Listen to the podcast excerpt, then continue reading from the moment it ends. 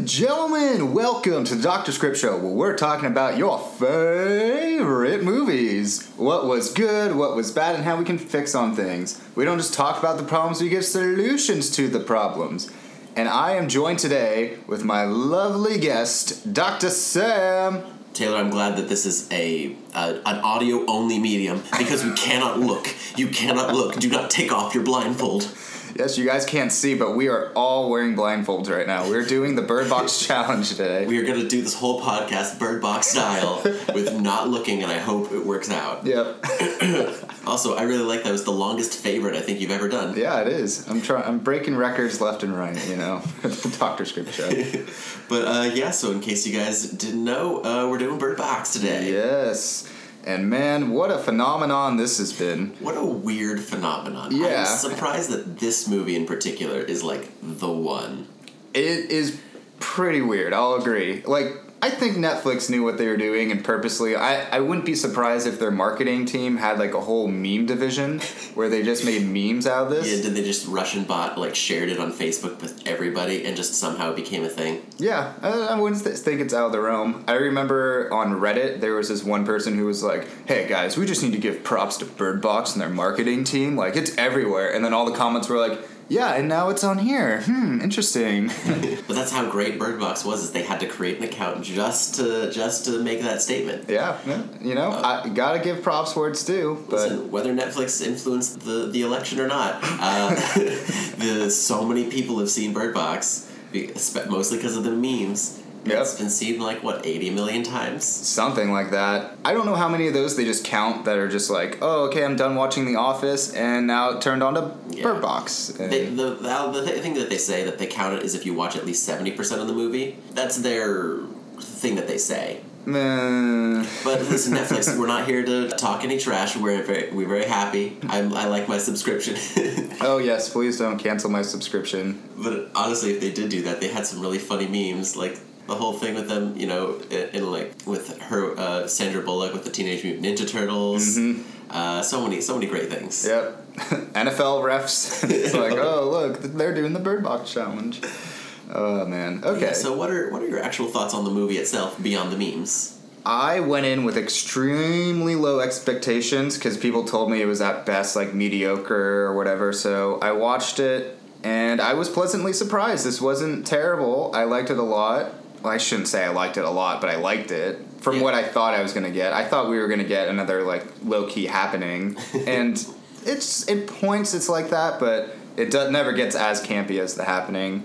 Yeah, what'd you think? I mean, yeah, basically the exact same thing. The reviews were super middling, but everyone online loved it. So I was like, I bet it's gonna be like actually bad, and it wasn't as bad. Like there were the the parts that were thrilling and suspenseful were very thrilling and suspenseful. Mm-hmm. Some of the parts where they're just interacting, kind of like as people. Not my favorite stuff. Uh, not the not the best stuff, but it, the uh, director Suzanne Bier really knows how to like direct a suspense. Do you know what else she's done? Uh, her most recent thing was a miniseries called The Night Manager. She won an Emmy for Oh. directing that. She did like a movie with Bradley Cooper and uh, and Jennifer Lawrence a while ago called Serena, which Pacific Rim Two callback. Am I right? uh, I'm trying to see some of her other stuff. Oh, she directed a movie called In a Better World that I think was nominated for uh, Best Foreign Film. Mm. Oh no, it won for Best Foreign Film. Never mind. She's an Academy Award winning director. Wow. Uh, uh, she won for that one. Yeah, so she's. I think she's somewhat newer to American cinema, but she uh, definitely has a lot of uh, a lot of stuff under her belt. Damn, I did not realize she was so experienced in film. I thought this was one of her first films out there. Uh, yeah, she's she's not super new. Definitely new to American cinema, but uh, good good for her. Um, but yeah, I mean, it's. Uh, I think we should just uh, dive straight in. You feeling it? Sure, all right, let's uh, summarize this bad boy. So we open up with this shot of a river going down and talking, and then we hear this voice voiceover being like, Yes, it's uh, really tough to do, and it's uh, going to be really hard. One of you will have to take off your blindfolds or whatever." I hope you don't have any children with you. it's going to be very difficult to manage with children. and then we cut to an extreme close up of Sandra Bullock giving instructions saying, All right, no matter what you do, don't take off your blindfold. She's like a little more brutal than that. Yeah, I, I, I, please, I won't be as cruel as Sandra Bullock in this movie. She's like, if you take off your blindfolds, I'll never love you. Basically.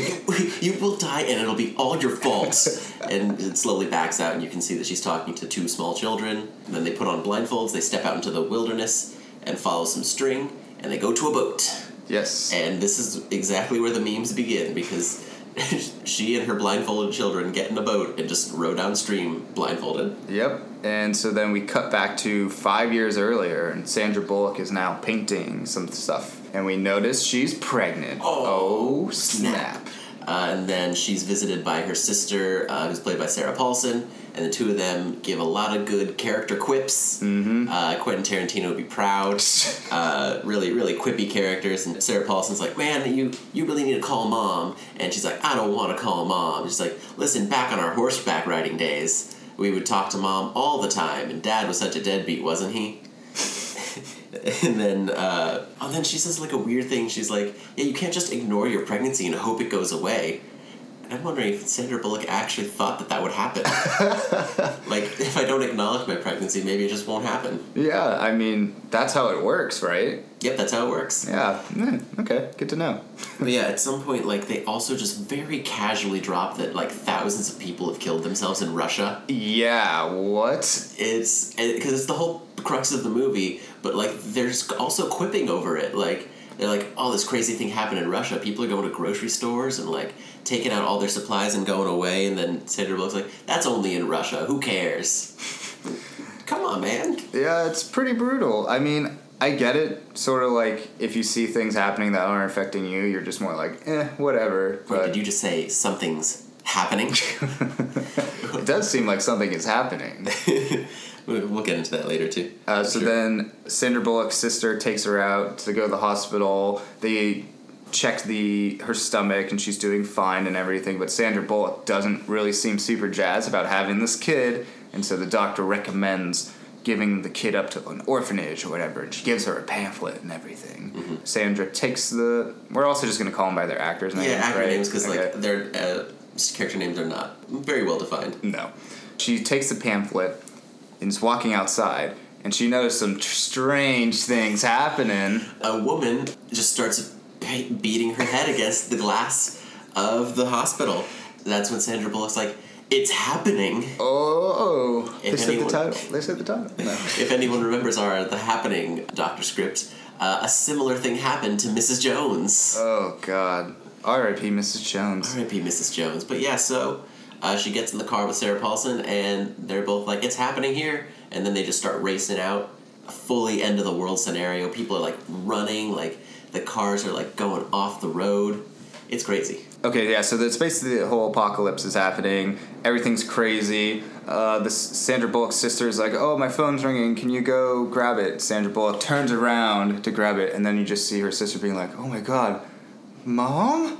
And she like gets the bird box eyes, where it gets very like reptilian looking, and she crashes the car. And dude, this was a cool crash. Yeah. Like, you know, I gotta give props to what it is. I like seeing a good car crash. Well, because you know? Sarah Paulson's like trying to steer it into traffic, and like Sandra Bullock's like, "No, you're not gonna do that." Like pulling the wheel, and then she just like flips it and just gets like all all messed up. Yeah, uh, you know, we live in LA, so we see some good car crashes. We see some messed up stuff. uh, but then uh, the part after that is kind of cool too. Well, not cool, but like Sandra Bullock like climbs out of the car and Sarah Paulson just wandering around, and she just like sees a truck coming and just walks straight in front of it. Yeah, dude, this gets nuts. This is brutal. so chaotic, and it gets brutal too. Like it gets hard to watch. So now, Because they cast Sarah Paulson, I thought she was gonna be in it like a lot more. So that was a surprising like kill. ugh, it was brutal too. God. Yeah, because you see it a little bit. Like they, they cut away just after it, but you see like the body hit the truck. Ugh.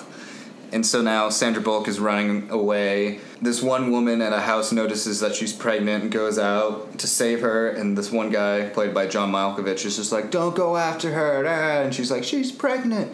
She goes, like, picks Sandra Bullock up, and then sees something. And she's like, "Dad, Dad." And she gets them bird box eyes. Yeah, and she gets the bird box eyes, and she just gets up, goes into a flaming car, opens it, and just sits in it.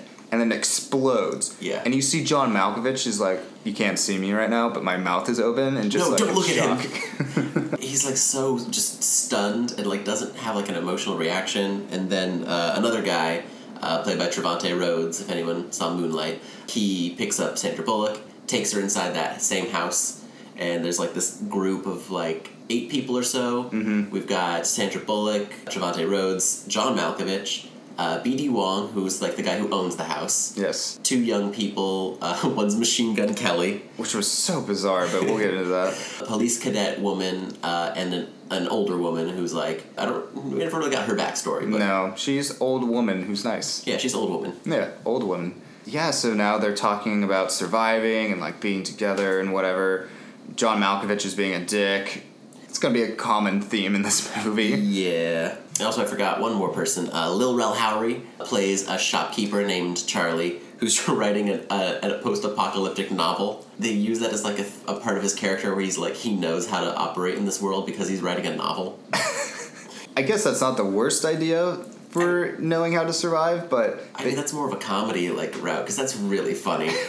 like, he's like, "Don't worry, I can I can handle this because I've been writing this these young adult books." it's weird because they mention like religion and like oh it is the apocalypse or whatever, but it's not really. And then they never bring that up again. Yeah, I think that was supposed to be their thing, where like Lil Rel Howery is like he he's like supposed to be bringing up like different possibilities, and like people are like that's how you're like oh he's crazy, like we shouldn't believe him.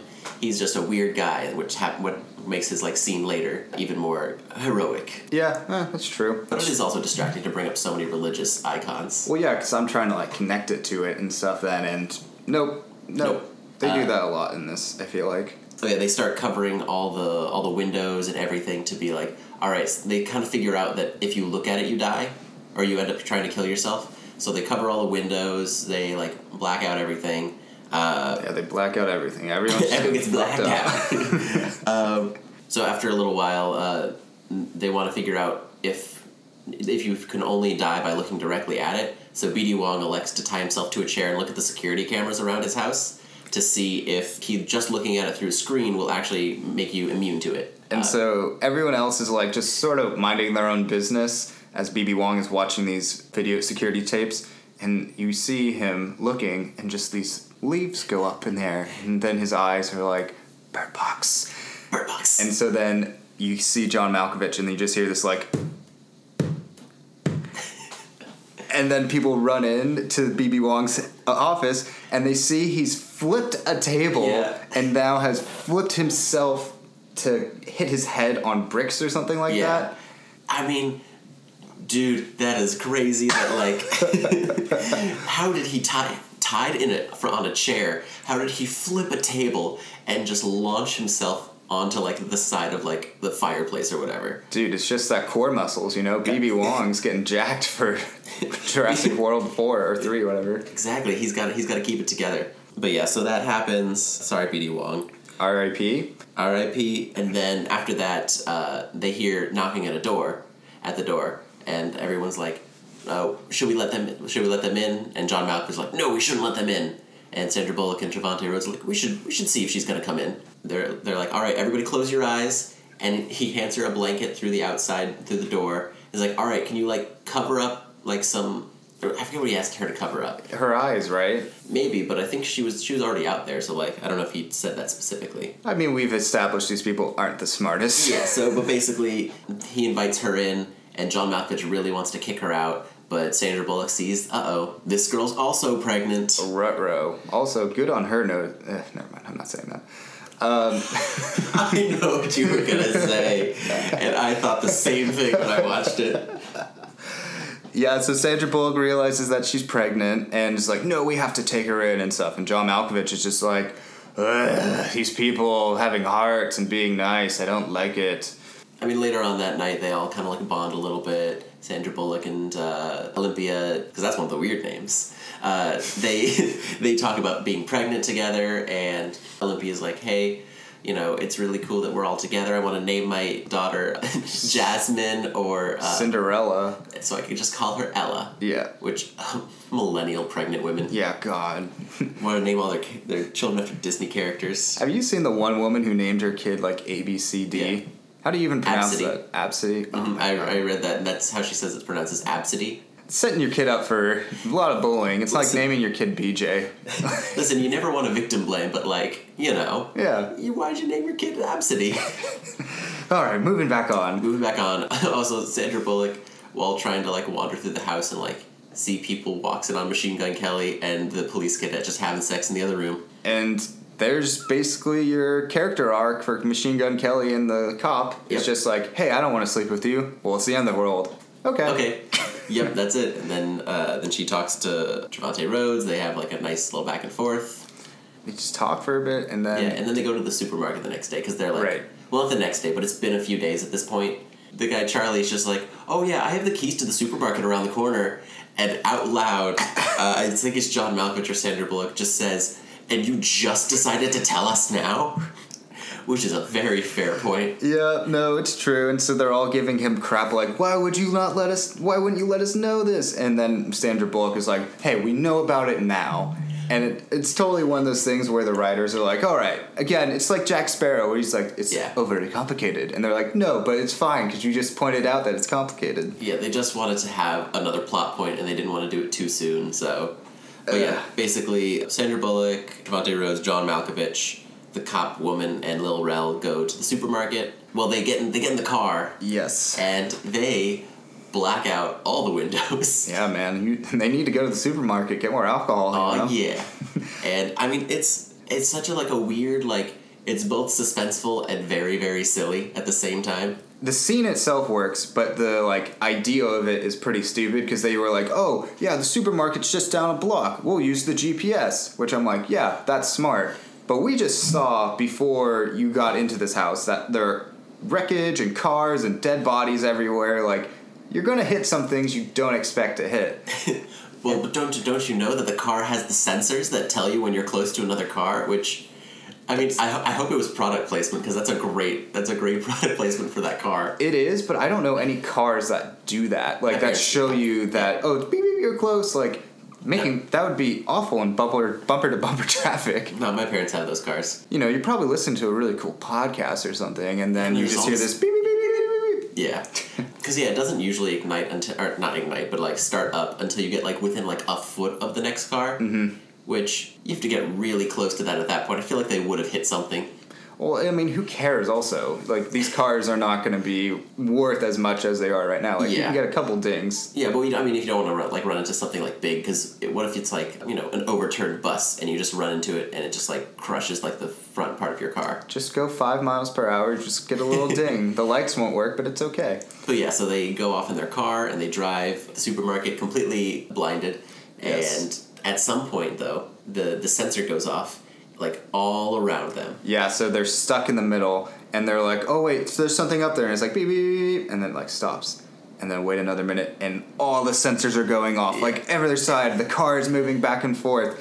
This was a cool scene. Yeah. This was like I sort of give a pass of all the stupid GPS stuff for the scene because it really does build tension. It's creative and efficient. Like I was a little like, "Ooh, Yeah. wow! Don't don't open, up, don't look into the light." No, they. Uh, if anything, this movie definitely found a lot of new things to do. Because like most most movies stick to tropes and stuff, but that was really cool. Yeah. And so he just powers forward the car, just like either barrels through whatever's there or scares it off. Yeah, th- I want to talk about this one scene where we see this couple who was in the house originally, and now they're dead on the sidewalk, and Trevante Rhodes just like runs over the dude's head, and I'm like, wow, that was so unnecessary, but like, I mean, sort of cool. it makes a sense, though, bru- 'cause, it was just brutal. Yeah. Well, you don't see the head hit, but like you hear everyone hears it and they like know what that sound is. Yeah. So he's just like it's a speed bump, and then he hits it again. It's like that's the girl's just like that's not a speed bump.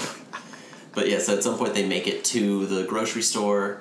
Lil Rel lets them inside, and they just start exploring the supermarket with so much food. Yep, this is literally like their heaven and everything. John Malkovich immediately goes to the alcohol section and just literally starts pounding back. Yep.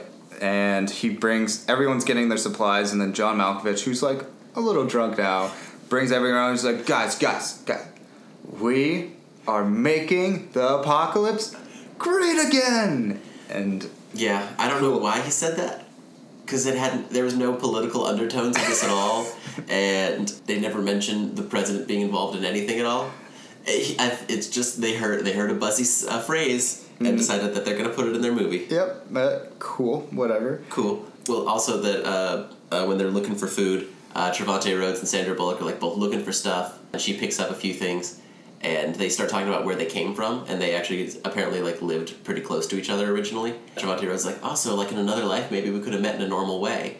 And Sandra Bullock just looks at him and was like, I could have been your babysitter. Yep. And Trevante Rhodes says, my hot babysitter. Ayo. It's a weird pickup line, but all right. Yeah, uh, okay. Hey, it works out for him in the end, so Yeah. spoiler alert. But uh, at some point, they also hear banging on, on a back door. Yes. And they all start approaching it. Oh, also, Sandra Bullock grabs a bunch of birds. Yeah. Uh, she's holding on to some birds because apparently she figured out at some point that birds can sense when the creatures are coming. Sure. I don't know. I, I remember it being like a very quick thing where she's like, I think birds can tell when these things happen. And everyone just looks at her and is like, okay. Actually, though, before that happens, John Malkovich makes a very good point and says, hey, what if we just stay at the grocery store? Yes, that's a good idea. And everyone totally dismays him or like disregards it, being like, no, no, ev- we need to save everyone else and stuff, and like make sure they survive. Which, yeah, Yeah. But you could just bring everyone to the grocery store instead of just being like, what if we just stay here? It's like, what? John Malkovich, you're almost there. You're super close to being there. What if you stay here and then Trevante Rhodes goes and picks up everybody else and brings them to the grocery store? yeah, that's literally what you need to do. Get get a couple twin mattresses or whatever, and then you're set. But nope, everyone else is like, we're not assholes, which, yeah, you bring the food back or you bring everyone to the food. Yeah, I mean, it's kind of a similar point to in a, in a quiet place where they go to that waterfall that one time, and then they're like, "Hey, why don't they just move to the waterfall?" Which is a little different. Yeah. Because you But- can't live at a waterfall. no. But yeah, so that happens, and then they hear ba- uh, pounding on the back door. Lil Rel hears the voice, and he's like, "Oh, hey, that's uh, Fish Fingers."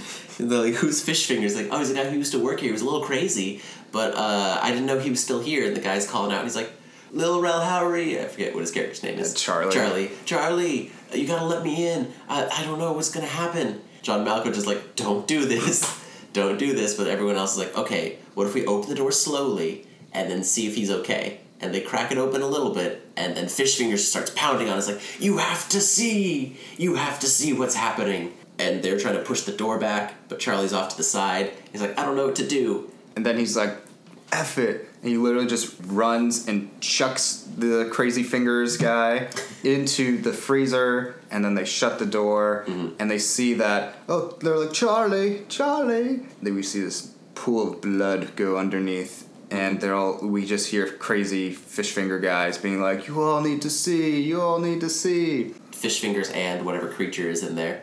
Charlie sees it, kills himself, and then the guy just goes back to being like, "Guys, can you help me?" It's like you can't fool them twice. I also would like if I'm John Malkovich or something, or any of the people, I would write a note on that door Yeah. for anyone else that comes by. Be like, "Do not, he is crazy." Yes, And but yeah, this is also the point of the movie where we figure out that crazy people, people who like are actually mentally insane, aren't as affected uh, by Bird Box as yeah, everyone else. and this is one of the things that just does not make sense in the movie. Where Why do crazy people uh, like form like a cult around these creatures? yeah, and it's not even like what do you define as crazy or like a mental illness is what they say. It's generalized anxiety disorder. Yeah. Like if people have to just take like some Xanax, are they just gonna turn into a cult of these people? I I assume Sandra Bullock's character has taken a, a buttload of Xanax, Yeah. so I feel like she would be affected in that way too. But who knows? who knows? And so now these our characters go back to the house, and everyone out the house is like, "Where's Charlie?" They're like, "He didn't make it." Well, the John Malkovich says, "Well, that's another novel I'm not gonna have to read." And like, "What the fuck, man? Come on." Oh god, he's just so he's like doesn't care what anyone thinks, and he's just such a dick, and it it makes him great. But a pretty bad guy. Yeah. Like they talk about later or earlier in the movie where like, oh, John Malkovich is suing BD Wong because BD Wong's doing something different with his house and he's trying to make it all glass or something. Sandra Bullock's like, why do you care? And he's like, I have to look at it.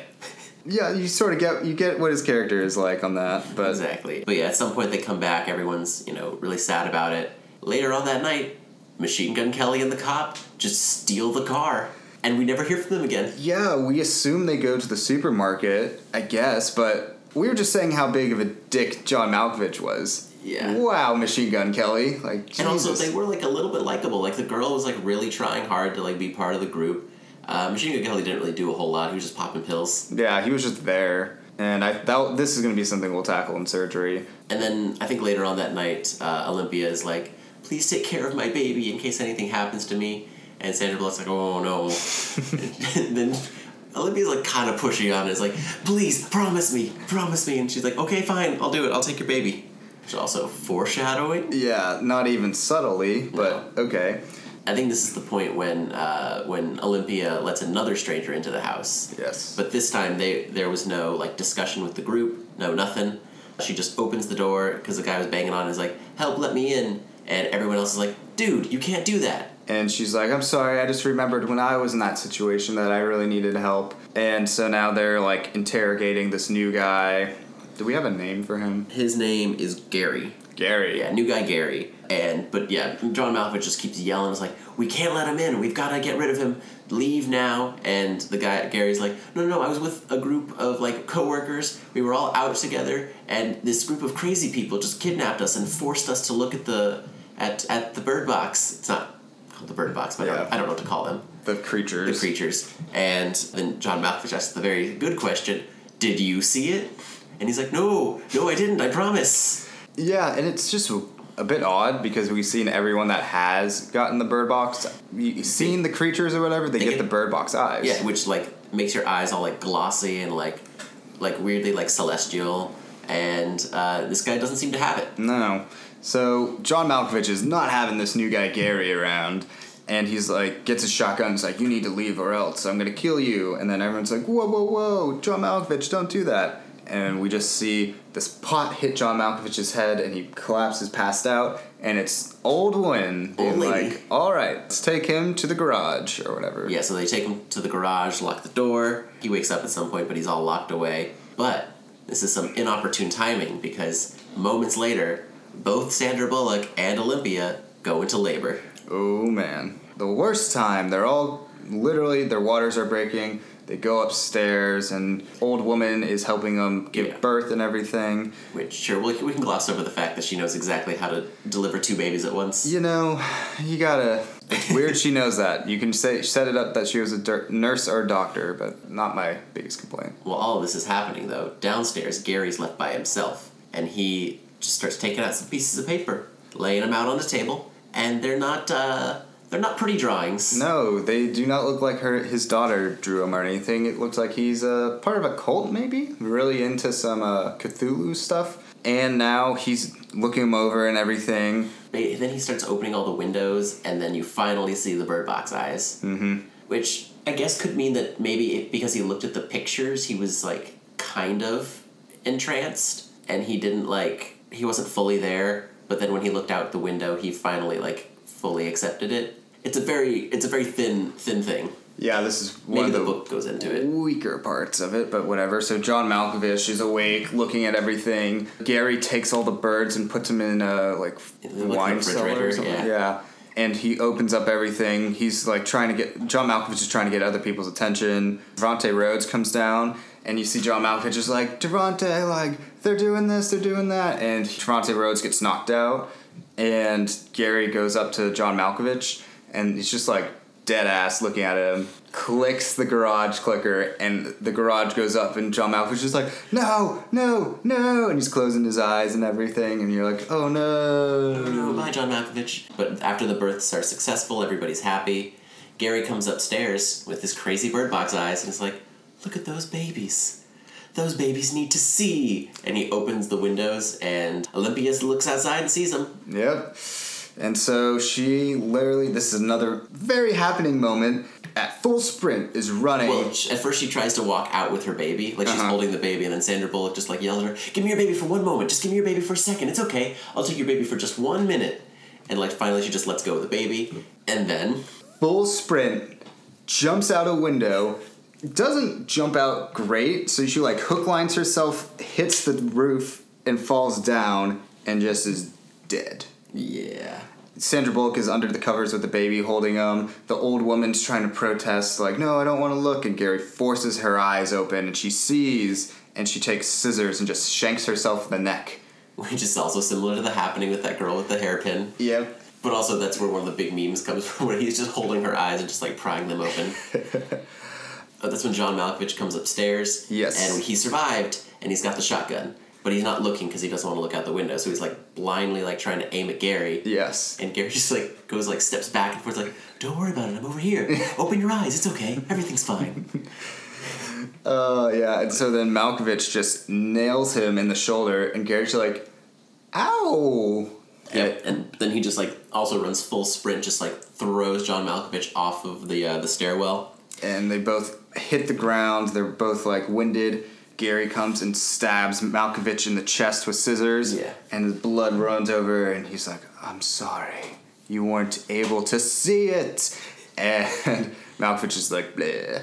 But now, um, Gary and Rhodes Trevante Rhodes, yeah. Trevante Rhodes, Yeah, they okay. the gun lands in the middle of the two of them, and so Trevante Rhodes is like crawling towards the gun. Gary's crawling towards the gun, and they struggle for it. And it's again a similar, like very silly thing because they're just grabbing like the tips of the gun. It's like, no, I want it. No, I want it. and uh, we go back up to Sandra Bullock. She hears a gunshot, and she knows that someone's coming upstairs. and she's like freaking out. Someone grabs the blanket, pulls it up, and it's Trevante Rhodes. And he's like, "It's gonna be okay. We're all right." And she's just like breaking down, having these two kids and everything.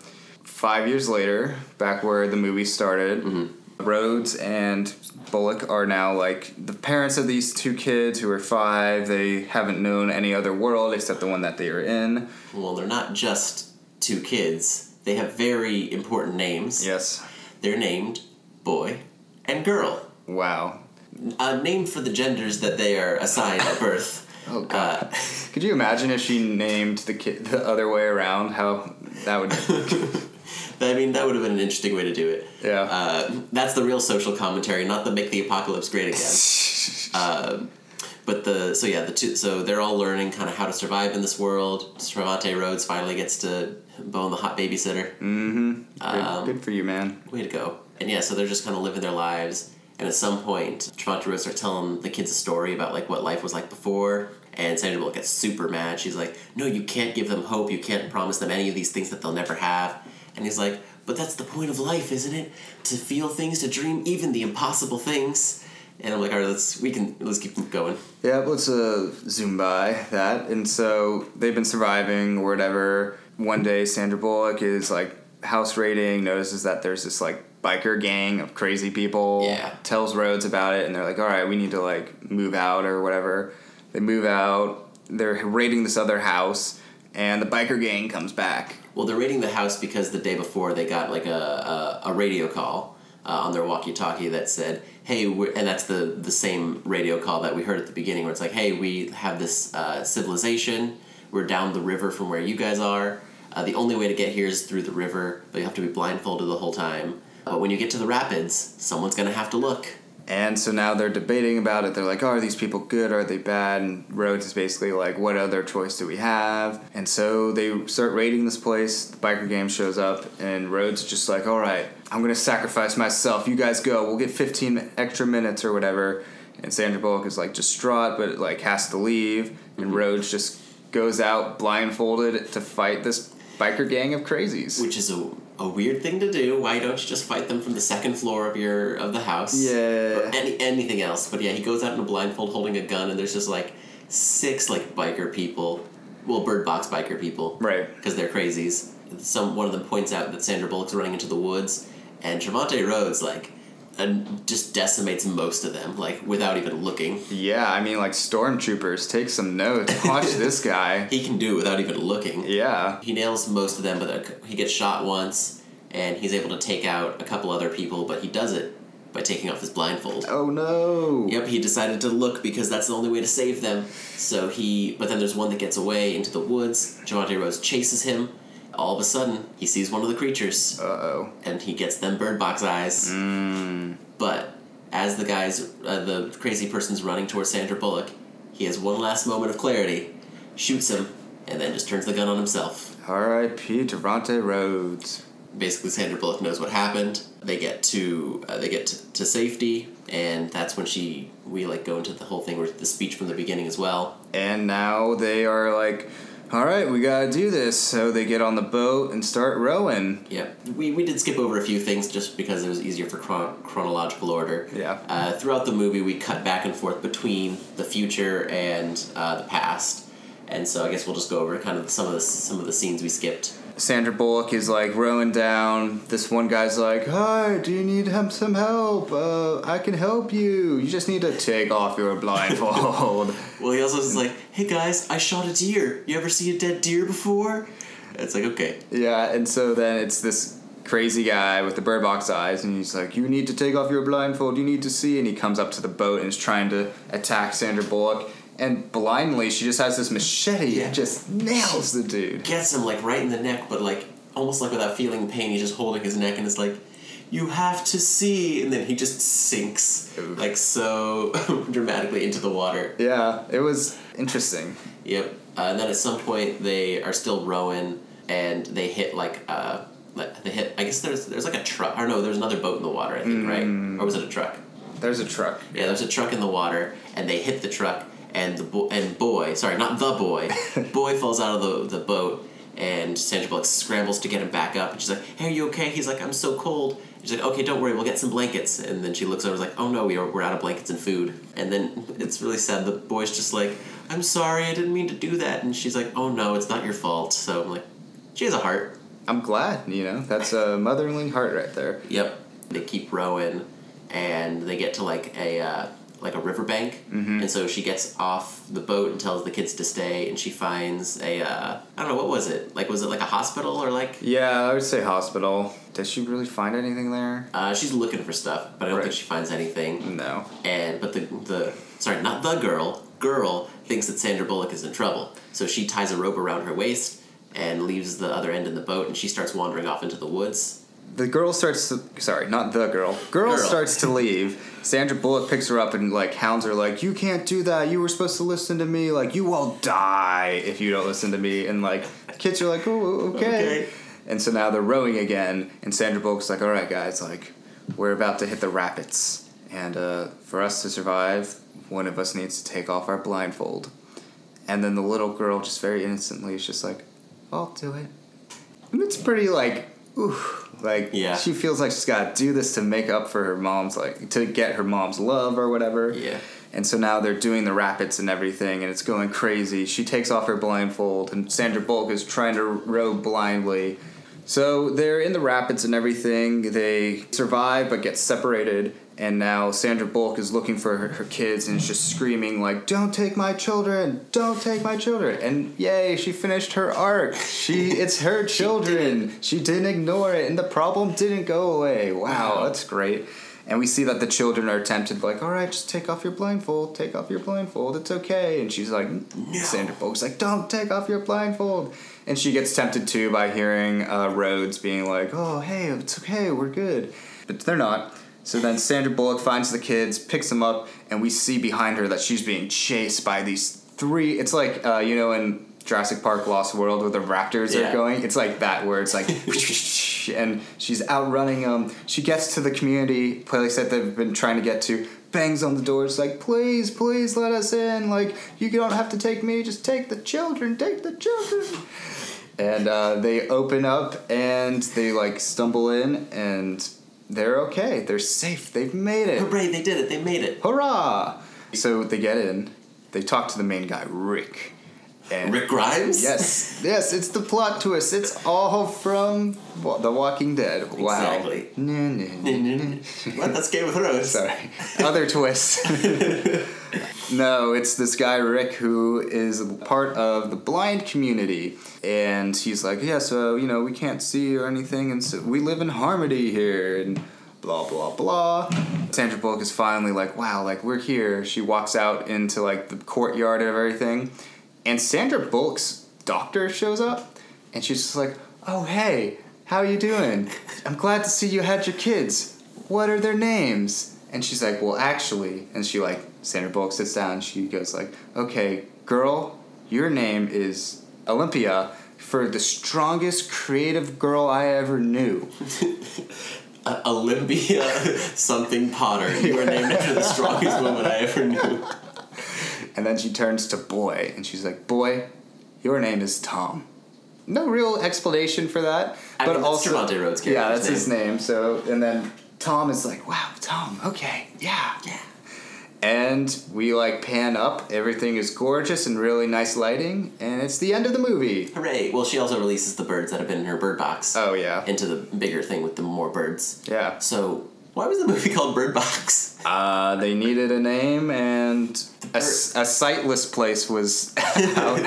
Because the birds like were not much of a function of the story, really. no, I mean we we only talked about them once or twice, and that was just to be, make sure, like, oh yeah, hey, they uh, they're they're birds in this too, just a reminder. And It- and apparently, they were the warning system, so the birds were always aware. I feel like they were more like prevalent in the book, Yeah, probably. but. I wish they had used the birds like how they used water in Jurassic Park. You know, when the T Rex is coming and the water's like dun Mm-hmm. Yeah. dun. If they used the birds like that, it would have been much cooler. Like they try to, but they don't make it as like in your face about the it. birds are always used after something's been noticed, like either the leaves rumble or you hear someone talking. Mm-hmm. Like then the birds start chirping. So it's like it's not a very good warning device. No. But that's the movie. Yep, that's Bird Box. Uh, after reviewing, going over it, still the same thoughts Yep, still what? the same thoughts. There's a lot of really dumb stuff that happens, but the suspense is really good. Like the the part where the end of the world begins, and a, most of the stuff where they're rowing down the river is really tense. yeah, I agree. After talking to you about it, man, this was, was a lot more boring than I thought it would be. Yeah. Like I didn't re- like sitting down and talking about the actual story. I realized like, yeah, man, this is it. Really is the direction that does a good job because Yeah. the story is very like just meh. It's a tale of two of two movies basically. There's the Yeah. the group of survivalists story. Where you know the Walking Dead esque type of story, mm-hmm. and then it's like the you ever heard of the novel The Road? Yeah. It's uh, it's basically like that for the other part, and they don't really work that well together. So I think there's a way to do both, but it's what, however it was written or how it was done just didn't work the same. No, you sort of have to go in either direction. Like, are you making this a post-apocalyptic movie where like the first thirty minutes is the zombies going around and like, oh, how do we Yeah. do it? How do we beat them? Or are you making it like serious, like quiet place where everything's already happened and we you have to deal with it. Like, Yeah. there's no explanation or anything behind it. But meh, yeah, we we've already said we liked it. Direction's good. Should we just jump into surgery? Is Yeah, let's jump into surgery All now. right, we're in surgery. Uh, is that our new theme music for surgery? I guess, yeah. Uh, if anyone wants to, if you guys want to help us make a theme for surgery, I guess we should. or music for anything. If anybody's a musician out there, Yeah. that'd be great. uh, but what's the first big thing you want to tackle? Uh, okay, so I guess the twist of Sandra Bullock having two kids instead of one. Like, is that even a twist, really? Because it sets it up in the beginning, like, oh, there's two kids, but she only thinks she has one. But as the pregnant woman comes in, You know who it is, like why there are two babies. Yeah. yeah. And you know this person's gonna die. And I guess, and that is another problem with the whole thing is like we see the five years first, so Yeah. why do we care? We know these people are gonna die. yeah, there's no there's no point in caring about these people because you know they're either gonna die or be separated, Mm-hmm. and like they're probably gonna die. Like why why should we even care like what Machine Gun Kelly does? Yeah. There are movies that pull off like, oh, okay, I don't care that I know these people are gonna die, built up more suspense because I know they're gonna die. Yeah. But these, I don't know why, this movie just doesn't work like that. Well, the point of those movies is not usually like the life or death part of it. Uh-huh. There's usually something else going on. Whereas the whole point of Bird Box is to survive. Right. So if the whole stakes l- lead up to are we gonna survive, and we know what Sandra Bullock's personality is before and after all this stuff happens, and it's basically the same.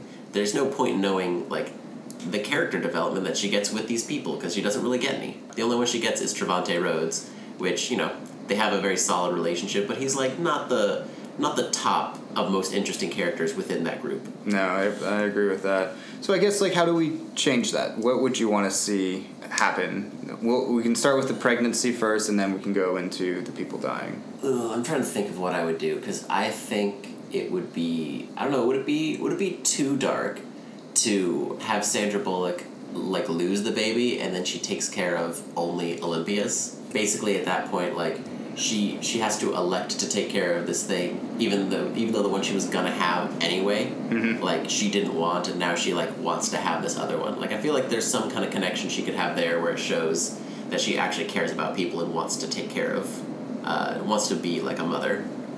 If she's if she can't have her own baby and she's forced to take on this other person's, so I'm saying just to, although then it, the, I guess the plot kind of doesn't work as well because then you still need two kids because you need one to like be blindfolded and one to look down the rapids and stuff. Yeah. Uh, I don't know. I'm trying to think of how specifically to fix it because it is a very specific story. I'm wondering, like, does Olympia know she's pregnant? Uh, oh, you're saying that like maybe she doesn't know that she's pregnant and then suddenly one day she like has the baby. Yeah. Okay, let's say. How long do you think they're stuck in the house for? Uh, I think the checkup with for Sandra Bullock was at like seven months or so, six or seven Oh months. wow. Okay, yeah. So maybe she So- gets a little.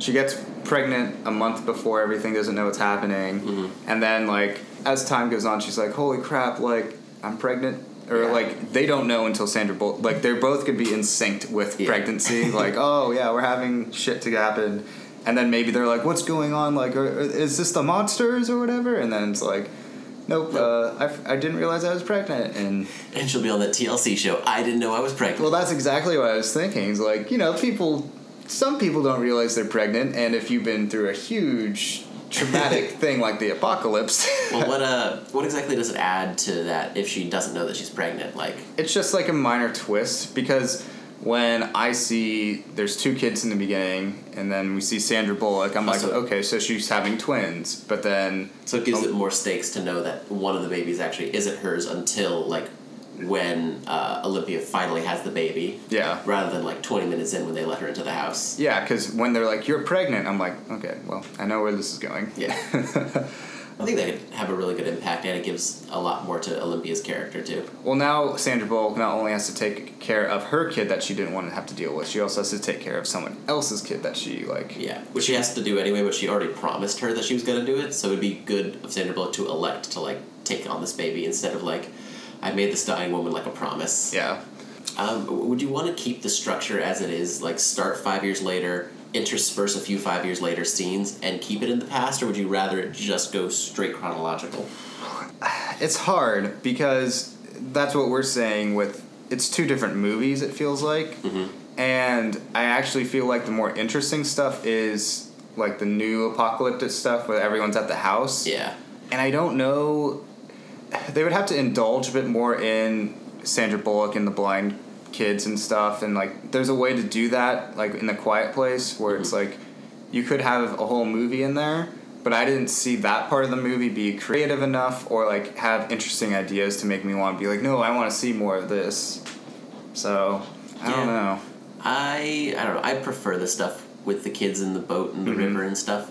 So I'm sure there could be a way of like getting them there, camping, and maybe instead of it being like timelines, there's like flashbacks to earlier on. Okay. So maybe it's it's mostly in that time, and then there's like a flashback to you know her her and uh, her and Tom uh, doing their thing, and they're like you know I miss Tom or whatever, and uh, it's like well you can't miss him because he's gone, something like that, or you it's it's you still get the part about Sandra, Sandra Bullock's like stunted feelings. And that she doesn't want to take care of these kids because she's emotionally distant.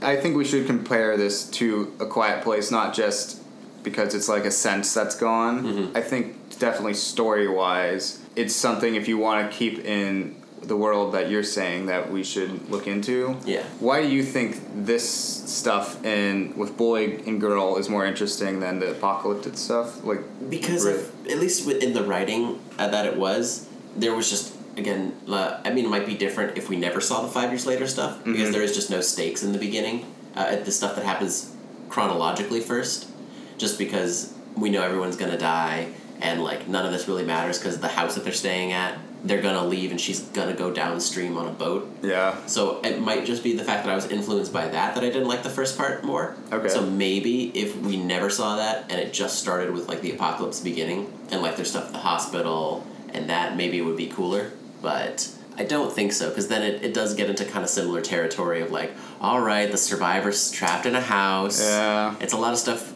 All, the stuff we've seen before was all the stuff that was in the house. That's true. Like we have seen that stuff before, and that's why Quiet Place was so cool and different. Is because we hadn't seen that type of world before. Yeah. For Bird Box, they do just need to have more of those ideas going around.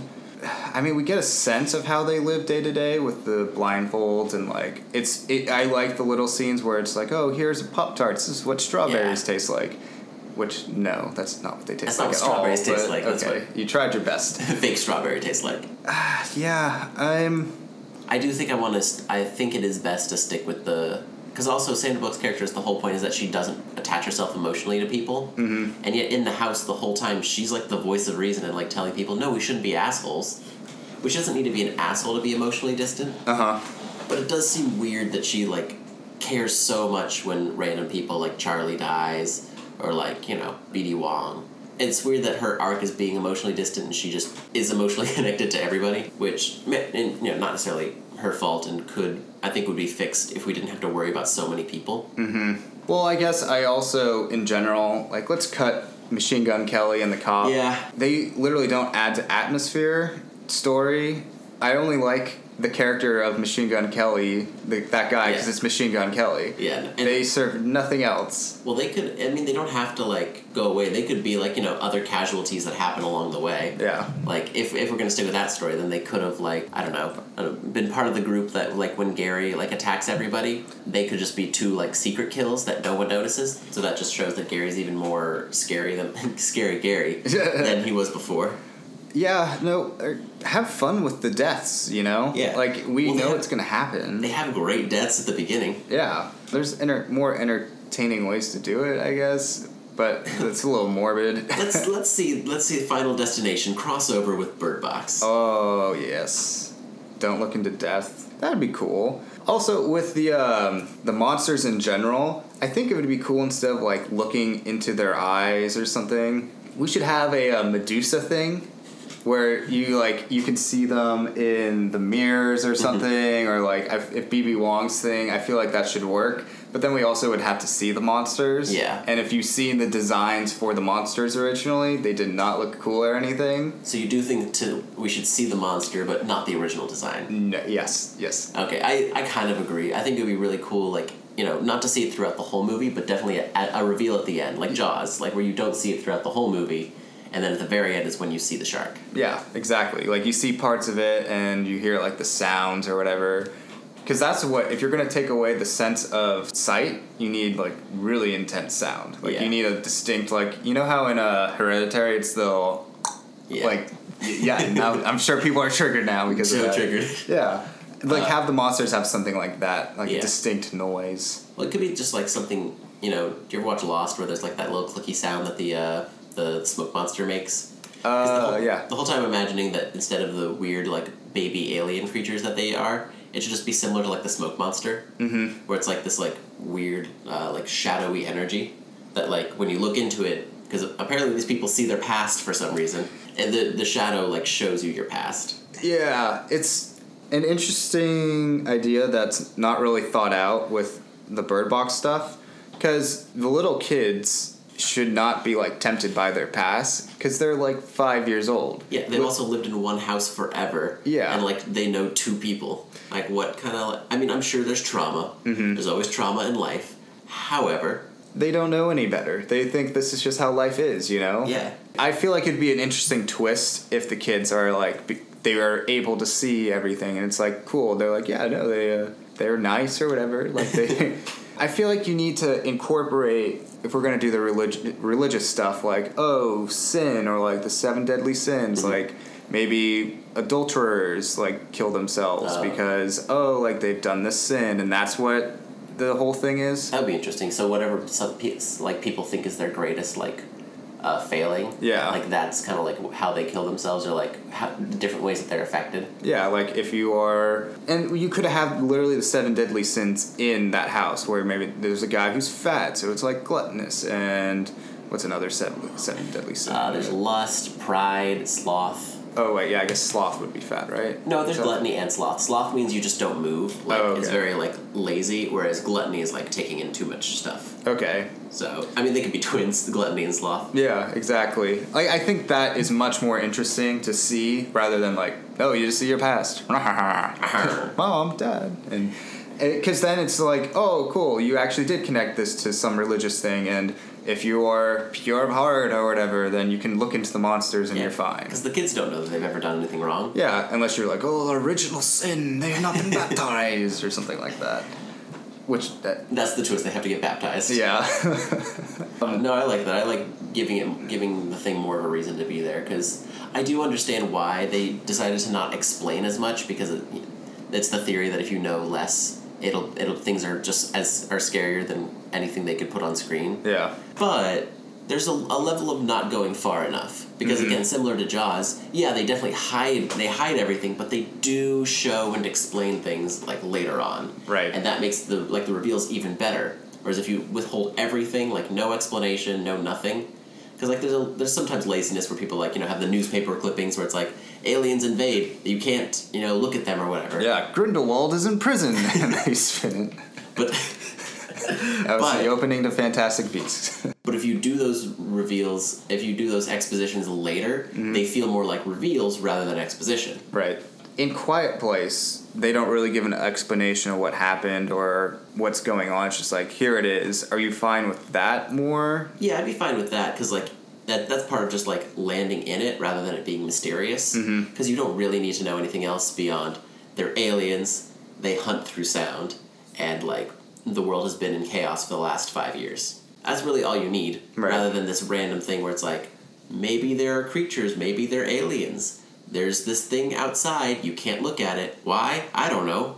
Like it, it's very like unnecessarily complex in this. Whereas in a quiet place, like see the unfair comparison, but it is the one we have. It, it makes it a lot simpler. It's just like you don't. It, it chooses to to explain things in a in a way that you can get right away, rather than needing these other supplemental materials to explain it to you. Right. I, I think it yeah, it is unfair that we have to compare it to Quiet Place because it's another, you know, sense movie, but I think it's a fair comparison just because Comparing a good movie to a not good movie. Yeah, exactly. It's, it's less about that and more about the similarities they have and why one does it better than the other. right. Okay, what else would you want to tackle? I don't know. The main the main thing really was Sandra Bullock's character, Mm-hmm. and I still haven't figured out how to tackle that because she really is like supposed to be so distant from everybody, and yet she still cares so much about everybody. Right. Like, and I but I don't want to make her an asshole because then I want to make her still Yeah, a, a likable character.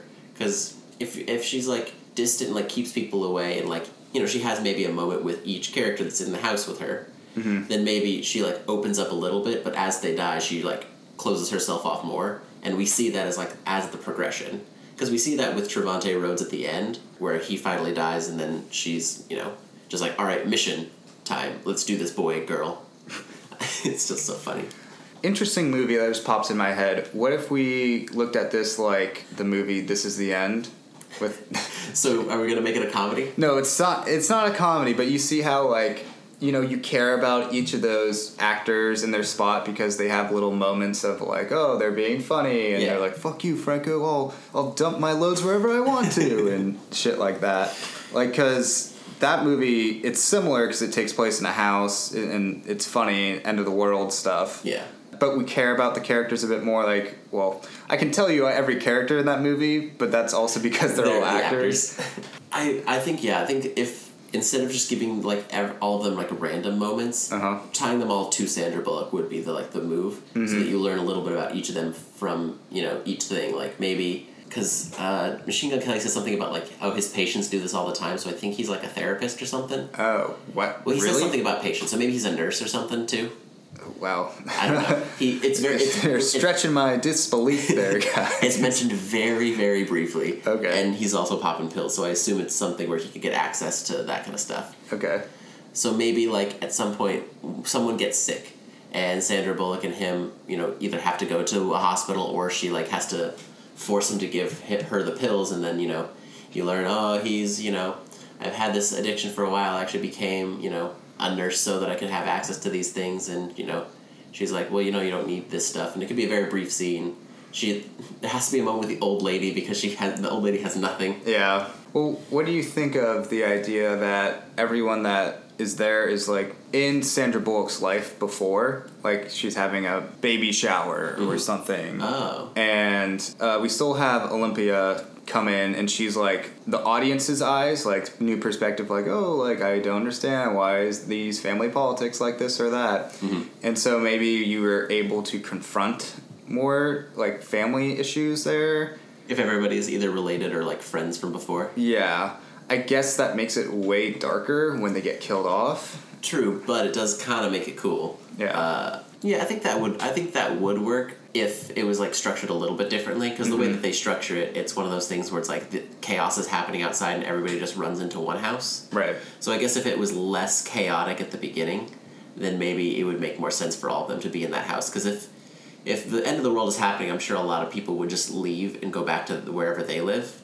Yeah. So it would either have to be less chaotic or everything would just have to happen at once. That would make them not able to leave the house at all. You could have just random cars drive into the house and then like it's like they have to go in and mm-hmm. everything's crazy and stuff and so maybe part of the family or friends gets lost and they go into this other house so it's just like three or four of sandra bullock's friends family and they try and hash things out stuff like that with strangers. I think that could be good. I would. I think that one I would want to know more about, like who these other characters are, like if they're similar to the ones we already interact with, because the ones that we have, like, they've got the beginnings of personalities. They're Uh-huh. just never fleshed out. I would want to. I would want to see these characters fleshed out more first before trying to dive into creating whole new characters and like trying to give them different dynamics. yeah But I do. I do like the idea. I think maybe maybe not for Bird Box, but maybe for Rat Tunnel. Uh, the sequel to Bird Box. okay Uh, Rat they Tunnel. lose their sense of taste Exactly, and then that's that's when all the, the people come together for like the baby shower or whatever. Okay. Oh man, Sandra Bullock can't get a can't get a win. Another w- interesting idea I was curious about is like you know when they tie BD Wong up or he ties himself up and then he kills himself. What if he doesn't kill himself? So now he has the bird box eyes and everything, but they are able to interrogate him. Well, that's honestly what I was hoping for. Actually, if we're gonna go back to the end with uh, with the kids, Uh-huh. where girl has to take off her blindfold and like look at things, like what if she sees the thing, and she gets bird box eyes, and she, like Sandra Bullock has to like keep her alive, so she's just tied up all the time, or like Jesus, trying to that's kill. dark. Yeah, I mean that was kind of similar with BD Wong. If that if you end up doing that, Well, at least BD Wong is like you know an old man who's like lived his life and not a yeah. teen, and not a five year old. True. I mean, if it is BD Wong, then it does make sense, or it makes it kind of cool that like you would just have this bird box character just like begging for them to let him go so he could go, you know, go to the light or go, you know, see his family. Because then we could get a lot more explanation out of what these things do. Exactly. That's what I'm thinking. Where we hear, we understand a bit more, and we can like ask questions about to BD Wong about mm-hmm. like yeah, so like tell me this, tell me that, and he goes in to give us details there. It's a really good idea. I don't know why they didn't do that. It's a really good part. Of, that's a cool part of the story. Hey, we needed BD Wong to flip a table and hit his head on bricks. Flip a table with just the power of the force. Yes. he injected himself with Dino DNA, and now he's Now he is the Dino. yes. in Jurassic World Three. Uh, is there anything else you would want to touch up on? Uh, not really. Uh, again, the movie is so specific on its own that like it really is just like finding finding the ways to make the things that don't work like work better. Mm-hmm. Which is a lot of the stuff in the house. No, I'm not disagreeing. I can't think of anything else I would really want to tackle. Uh, so it's, a, it's some simple stuff. It's trying to streamline the plot to either focus more on the house or focus more on the the boat stuff. You can still keep both, I guess, but really the narrow the focus a little bit more. I think this movie would be a lot cooler if it had Daredevil in it. Extraordinary people who can't see. Yeah. There's so many great crossovers with Bird Box. What if what if the whole blind institution was run by Daredevil? Daredevil, Yeah, yeah. think about that. He's like, yeah, go out and kill them at night. And it's like, "Ugh." this is what season four of Daredevil could have been, yeah. guys. Uh, Honestly, this wouldn't be the worst like idea for a movie for Daredevil. Like one of those mean- like comic arcs or whatever. Yeah. I mean, listen, both things are Netflix properties. Eh, I mean, for how much longer, I guess. But yeah. Cry. Those are all good things. Uh, I guess if we're done with surgery, uh, Uh, what do you think about Netflix movies just as a whole? Like, how do you feel about specifically this one being released as like a Netflix thing, like at Christmas, and just the idea of them releasing like these huge budget movies? They are usually pretty bad. I don't. I can't think of any Netflix movie that I have watched that I really enjoyed because like Well, I've watched. I, I did, and maybe we'll talk about this next time. okay. Oh. Uh, oh. yeah. Oh yeah. No, I didn't. I did not like. I know, movie. and we'll, Um, we'll get that'll be, that's spoilers for next week. We'll get to that one. Yeah, we'll t- we'll t- come back on that in a second, but But yeah, Bird Box, uh, Cloverfield. Yeah, you didn't like Cloverfield Paradox. I watched the Adam Sandler Ridiculous Six, which is not great. I watched the Adam Sandler movie The Do Over with David Spade, which is Uh, not good. There was a there was like a, a decent one. Like there's a Alex Strangelove, which is kind of like unfortunately similar with Netflix. They always put something out right after. So Love Simon came out, and then a couple months later, this movie Alex Strangelove, which is very similar, Uh, okay. came out. And uh, to be honest, it's not as good as uh, Love Simon, but like it was solid. So I I just think that Netflix hasn't released a great movie except for the one that we're vaguely not talking about right now. Yeah. I just Netflix and Amazon in a way too are really changing the game right now with Mm-hmm. especially indie films where Sundance just ended a couple weeks ago and I know a lot of the a lot of the studios are really pissed at Netflix and Amazon because they will say this movie is like 2 to 3 million dollars they made it the studio is willing to pay 5 million to buy it but then Netflix and Amazon come in, they're like, it's 15 million. Do you want it or not? And people are like, it's indie Yeah. directors, so they're like, hell yeah, I'm going to take the best deal. But the thing is, Netflix and Amazon don't have the same risks to go into that other studios have. So like a Warner Brothers or Universal are like, all right, we're going to buy this movie, then we have to work on P and then this is our point of where we're going to make profits and stuff. Mm-hmm. Netflix and Amazon are just w- trying to get subscriptions, Yeah. so they'll just dump off a movie and be like, "Here it is. It's got good reviews. Go watch it. And it's, a, it's just a library, so like people are already on their service already. Like Right. Warner Brothers has to convince someone to go to a, a theater that's not owned by Warner Brothers to go see their property. Yes. But if it's Netflix, it's just there, and most people are just on it already. yeah, and it's Amazon's literally just like get Prime, get the two d- two day shipping, Yeah. like, and here's another Merchant by the Sea or whatever.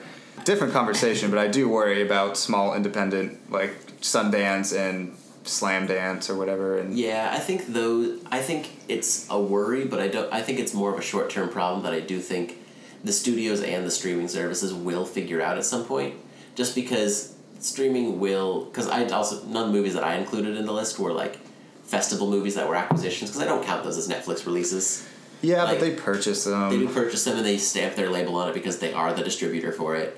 Because there's a movie, uh, I Don't Feel at Home in This World Anymore, which was a festival release and it was really good, like two years ago. Yeah. And Netflix put it out, and I thought that was really good, but I'm not counting that because it was its own thing that wasn't like made by Netflix.